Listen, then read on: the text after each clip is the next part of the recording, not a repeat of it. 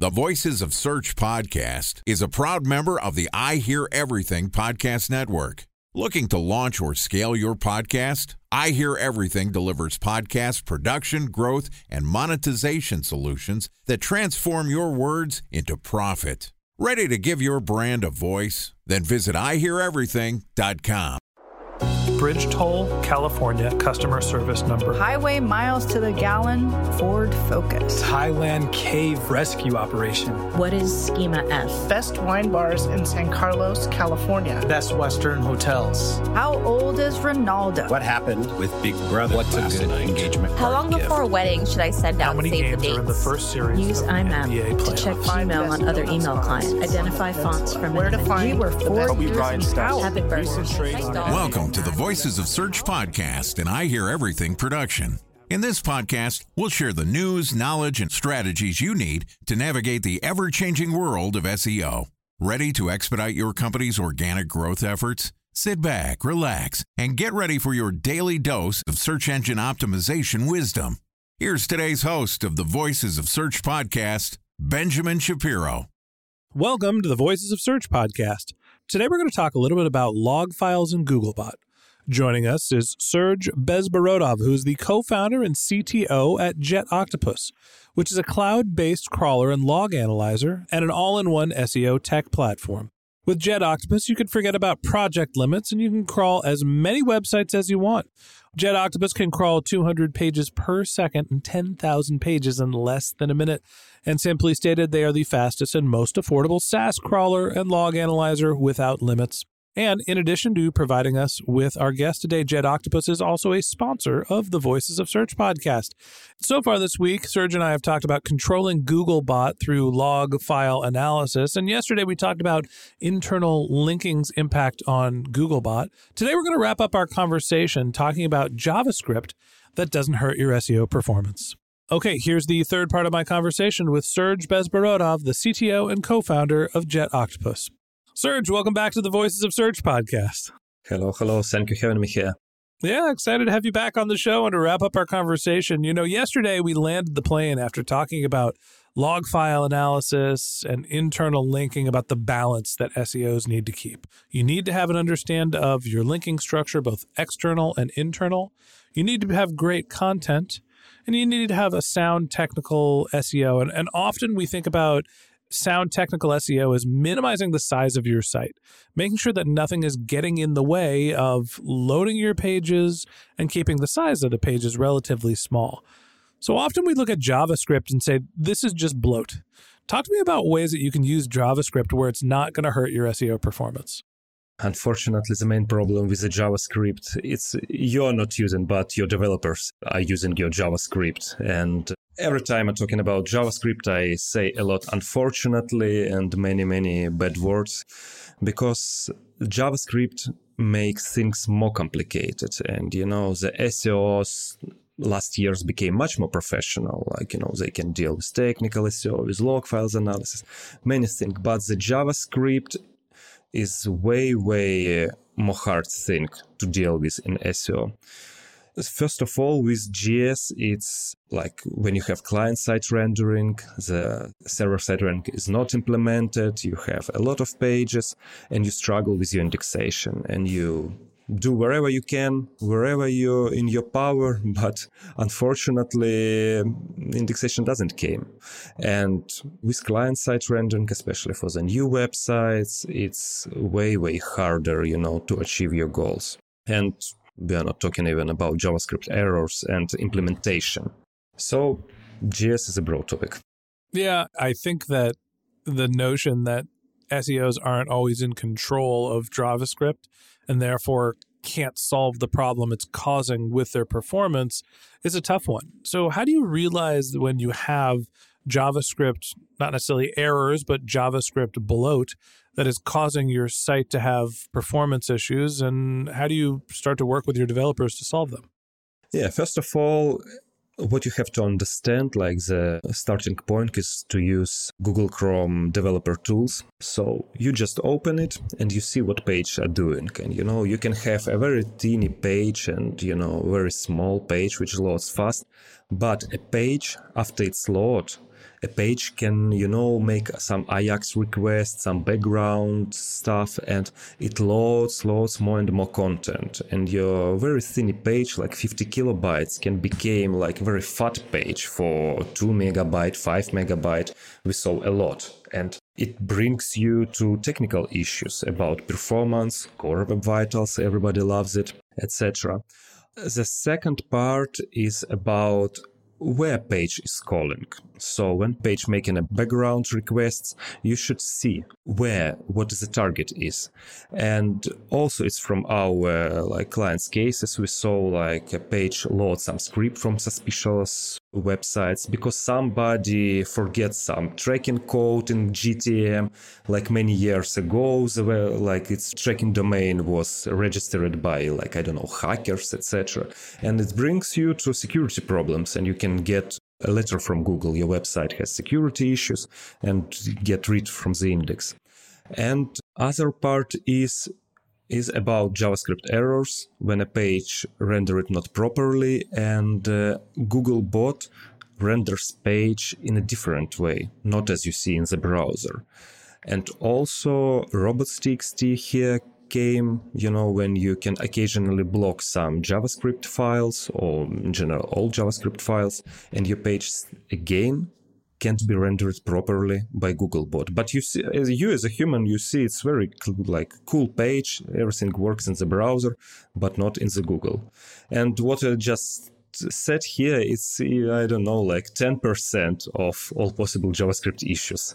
So it seems like JavaScript issues are just everywhere. There's 10 different ways that you could screw up your website using JavaScript. Are there ways that you could think of where JavaScript actually supports and helps SEO performance?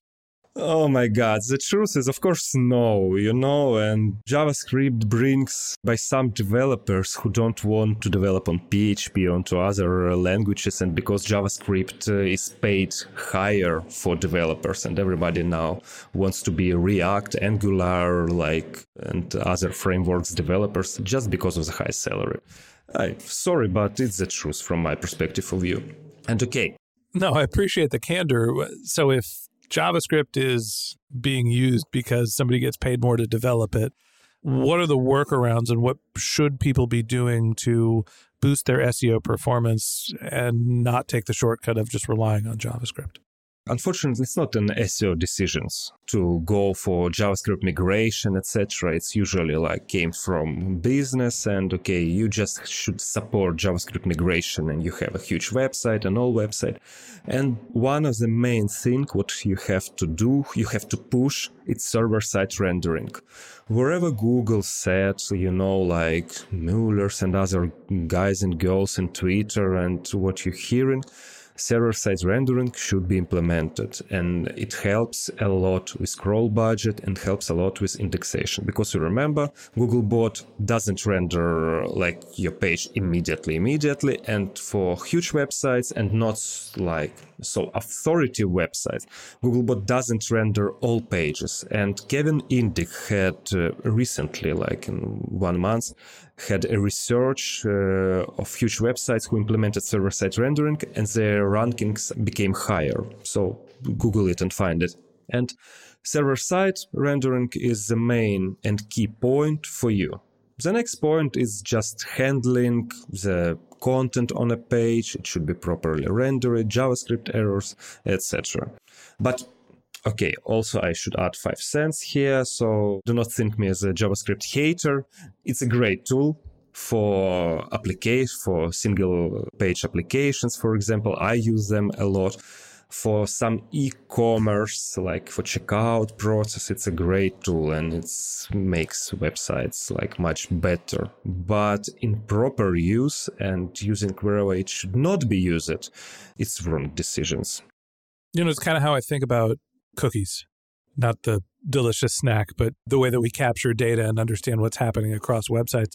People have abused cookies and they have taken what was originally intended to be a way to capture a user state and allow a consumer to interact with a website and have some sense of memory of where they were and it became this sort of cross website tracking capabilities and javascript you know isn't meant to be used the way that it is practically used. So, you know, your server side solutions, there are other ways that you can accomplish the same goals without relying on tools and technologies that aren't going to harm your SEO performance. Give me one last tip for the SEOs that are out there and that are realizing they have tons of JavaScript, you know, they're plagued with errors, it's causing headaches. How do you have that conversation with your development team or your business unit to say we really need to address the amount of JavaScript we're using and what we're using it for?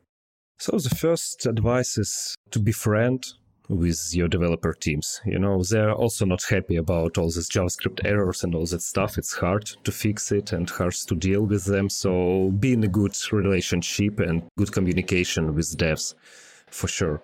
Second part is analyzing and analyzing on a scale. Like we have in Octopus a great JavaScript crawler and improve it a lot, especially like shooting JavaScript errors, hidden errors. So you not seeing all possible issues just in a browser. So go to Google Search Console, use JavaScript crawler in jet octopus and you know simply on a scale, crawl one million URLs and if something breaks, even on bunch of URLs there, you will see it for sure, without any assumption, without any particular partial crawls, etc. So, and the third is to check properly rendered content because even when website has server-side rendering it doesn't mean it's full server-side rendering. It's also from cases from our clients. Some blocks can be missed. So because developers think it okay the main content is on a page it's fine but you know like related products can be rendered after you know in background loaded. But for you related products is internal linking and it's not rendered on a page and it started to render it after scroll. And we remember googlebot doesn't make scrolls and your internal link it. I'm sorry fucked up. So what to do? Go for it you know, it's an ongoing battle when it comes to managing your technology stack and managing your SEO performance. And it's why tools like Jet Octopus are so important. It's not just about figuring out what your content is, making sure that you have the right internal linking.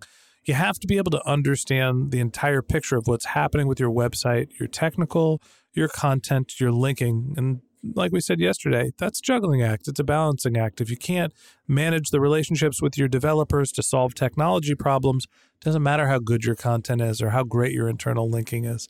So, Serge, I appreciate you coming on the podcast and telling us a little bit about some of the technical practice and some of the ways that SEOs can make their lives better. Thanks for being my guest. Thank you very much. And that wraps up this episode of the Voices of Search podcast. Thanks to Serge Bezborodov, the CTO and co founder of Jet Octopus. If you'd like to get in touch with Serge, you can find a link to his LinkedIn profile in our show notes. You can contact him on Twitter, where his handle is Serge Bezborodov. It's a long one, so I'm going to spell it S E R G E B E Z B O R O D O V. Or you could visit his company's website, which is jetoctopus.com. Just one more link in our show notes I'd like to tell you about. If you didn't have a chance to take notes while you were listening to this podcast, just head over to voicesofsearch.com where we have summaries of all of our episodes and contact information for our guests. You can also send us your topic suggestions or your SEO questions, and you can even apply to be a guest speaker on the Voices of Search podcast.